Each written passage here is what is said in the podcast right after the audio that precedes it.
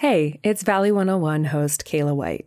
Before this episode, I just want to take a moment to tell you that as part of our newsroom's response to the COVID 19 pandemic, almost all of our staff is working remotely for the foreseeable future. That means that we're away from our studio and our usual recording equipment. So you might notice that this podcast sounds a little different, but that's not stopping us. We will keep bringing you new episodes every week. So thank you for listening. All right, on with the show. We are at the far edge of all time. By our own measures, the farthest forward we as human beings have ever gone. We are citizens of a place centuries and seconds old. This desert, which was desert before names, this Arizona.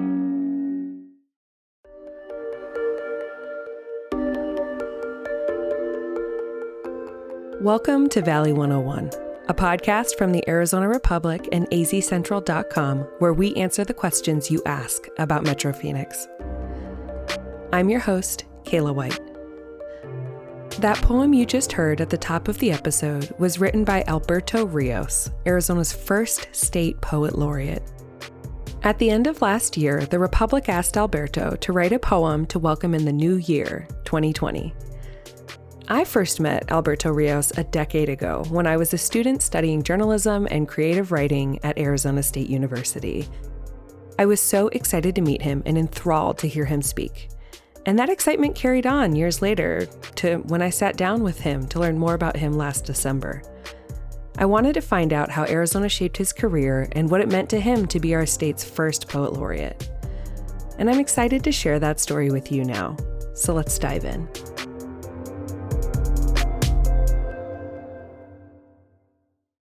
Alberto Rios's road to poetry was a long one, starting when he was a child. I was born in Nogales, Arizona, on the border between uh, Arizona and Mexico. That border became a very important uh, figuration in my life. It was a, a big part of how I grew up. He quickly realized he lived in the middle of two worlds. His father was from Mexico, and his mother was from England. Spanish was his first language, and it wasn't until he went to school that English started to become a primary language for him. One of the first things we were told when we got to first grade was, You can't speak Spanish in here. And so we all looked at each other, and somebody raised their hand and said, uh, Oh, seguro que sí. Of course we can. Just listen. Teacher said, It's not what I mean. You are, you are not to speak Spanish. As a young boy, he was confused by his inability to speak Spanish in school. It made him feel anxious, even though as a poet, knowing two languages would later open up a bigger world for him. You know, if I hold a pen in my hand and I can only call it a pen, I'm done with it. I own it. I mean, that's it. I can move on. But if in that moment, however much of a millisecond it is, if I also have to think, well, I know that it's called a pluma. What am I going to say when asked what it is? He began school in the late 1950s. While in school, he was a good student who could quickly finish his classwork. I could finish it sooner, and so I was left to my own devices, in essence, and I would look out the windows. And the, the crime I committed, of course, was daydreaming. His second grade teacher caught him daydreaming so much so that she called in his parents to the school. They came and they went to the school and they sat in the front seats, which were little little second grader seats. I'll always remember that. And I was sitting in the back so I could hear all this, which was even funnier. And the teacher, Miss Lee, said, uh, my parents first said, "What's he doing? Has he done something wrong? You know, we'll we'll take care of it." She said, "Oh no, he's a good student, gets his work done, but he's daydreaming in class. And my parents looked at her, daydreaming? And she said, daydreaming. And they looked at each other and they looked back at her, daydreaming. And she said, daydreaming. As if that said it all, right? And and so they kind of are looking at each other. they said, um, okay, we'll take care of it. On the ride home, second grade Alberto awaited some type of punishment. He thought, oh no, I won't get dinner. But dinner came. So I thought, oh, no, Laurel and Hardy. But my parents, they let me watch Laurel and Hardy. Oh, no, I'm going to get a talking to before bed and, and uh, I'm going to have nightmares. And nighttime came, went to bed. My parents never brought this up again. According to Alberto, his parents weren't big talkers. He realized they didn't punish him because there wasn't any punishment to give.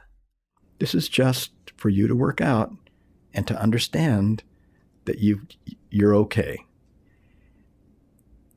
And after I mean it would have helped had they told me that, of course. They didn't. They just literally said nothing and left it to me. And I think that was, in many ways, the beginning of my writing. He realized he had to do something other than daydream in class. That's when he turned to the back of his notebook. As a kid, he saw it as doing something bad to go in the back of his notebook because you would only turn to the back of a notebook to rip out paper, or make a spitwad, or write a note to pass in class. Instead, he was doing something different. So, to write in the back of the notebook I have to say, we, we don't have this sensibility anymore as adults, but it took my breath away to do something, first of all, nobody was telling me to do. You forget you're you're a kid. Everybody is telling you what to do. And and to just write things, but also the, the far end of that that was difficult with no one to show them to. And so he wrote all through junior high and high school. It took him a long time to really understand why he was writing. He wasn't doing it for schoolwork or to make someone like him. It didn't look like anything. I was writing words that were new to me, and then that became phrases that I liked, just like the way they went together. That became sentences, and that later became poems, really, or what, or at least poem stuff. He showed no one what he was doing not his parents, not his friends, and not even his teachers. And what I came to see is that's what, in so many ways, made me a writer. I was doing it for nobody else except me. It just stopped me, these words, these moments, these, these whatever they were. And um, backs of my notebooks started to get longer than the fronts of my notebooks. And that was the beginning of, of writing for me. It was very personal, inexplicable, and as I said earlier, powerful feeling to me. He went on to get writing degrees from the University of Arizona. He published collections of poems. In 1982, he started teaching at Arizona State University. Over his career, he wrote about many topics using both languages, Spanish and English. He also drew inspiration from Arizona and the Sonoran Desert. And so it is a big, immense act of the imagination that me as a writer, I get to start filling in in ways different from how things have been filled in before me. There's still room for me. There's still room for what I'm thinking. There's still room for all of that. And I thought, well, that was both the imagination and a wonderful set of ears at work. And it was a caution to me and to anybody who lives in it to say, you better listen, right? The desert has more to say than you are hearing. And I've always taken that to heart. His connection to the border also shaped his writing. And so, yeah, growing up on the border and in Arizona, all of those things, difficult as they might seem to an outsider, were the stuff of my stability, were the stuff of growing up in a poetic sensibility. He took his experiences and observations and created poems. I asked him what was the most memorable moment in his career, and he pointed to this. Several years ago, Janet Napolitano asked if I would write a poem for the impending visit of Presidente Vicente Fox of Mexico. I wrote that and I read it. Juntos, demos vuelta al mapa hasta que veamos claramente La frontera es lo que nos une, no lo que nos separa. Together, let us turn the map until we see clearly the border is what joins us, not what separates us. That poem is now on the wall at the border entry, port of call in Nogales, at the Mariposa entry. And when I was growing up, there was a little William Carlos Williams poem way to the side at the border. And I used to see it, and it was all kind of, you know, vines had crawled over it. Nobody ever really looked at it. And I don't even know which poem it was, honestly. I probably could still find it. But I was always struck that there was something more than a plaque, that there were words, right? And now to be able to participate in who I was as a child by doing this as an adult and having that poem that however many bajillion people see it every day is quite an honor. And I, I think that's a big part of what a poet laureate um, should be doing. In 2012, Governor Jan Brewer signed a Senate bill to create the position of a state poet laureate as a way to celebrate the state centennial. After a year of deliberation within a special committee, Alberto Rios was unanimously chosen. So, what exactly does a poet laureate do? According to the bill, they must do four public readings a year and visit both urban and rural areas. They're also supposed to do outreach to communities that might not otherwise be exposed to poetry.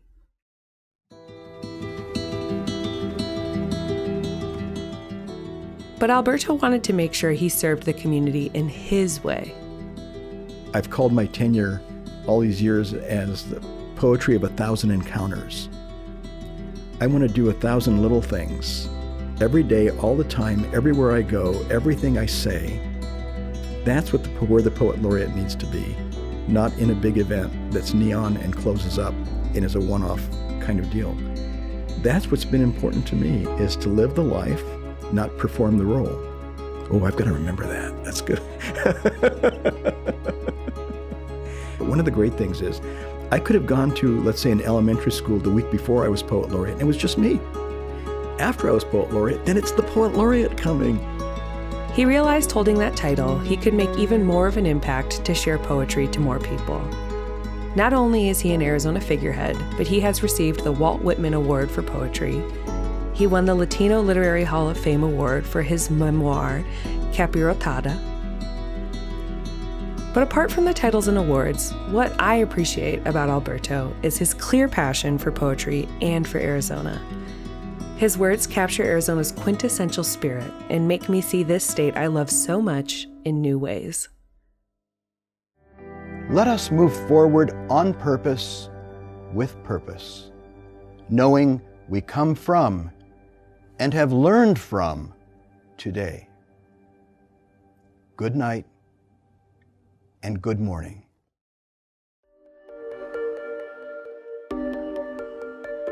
As you can tell, Alberto is a captivating speaker.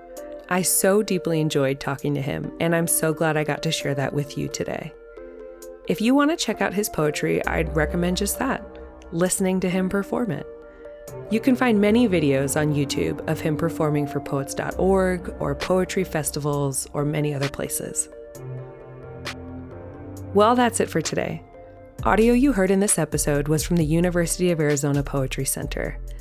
And thank you to Maritza Dominguez for writing and producing this episode.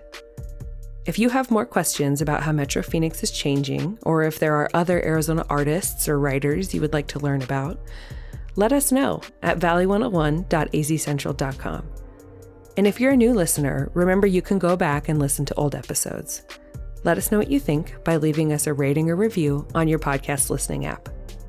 As always, thank you for listening to Valley 101, a podcast from the Arizona Republic and azcentral.com. See you next week.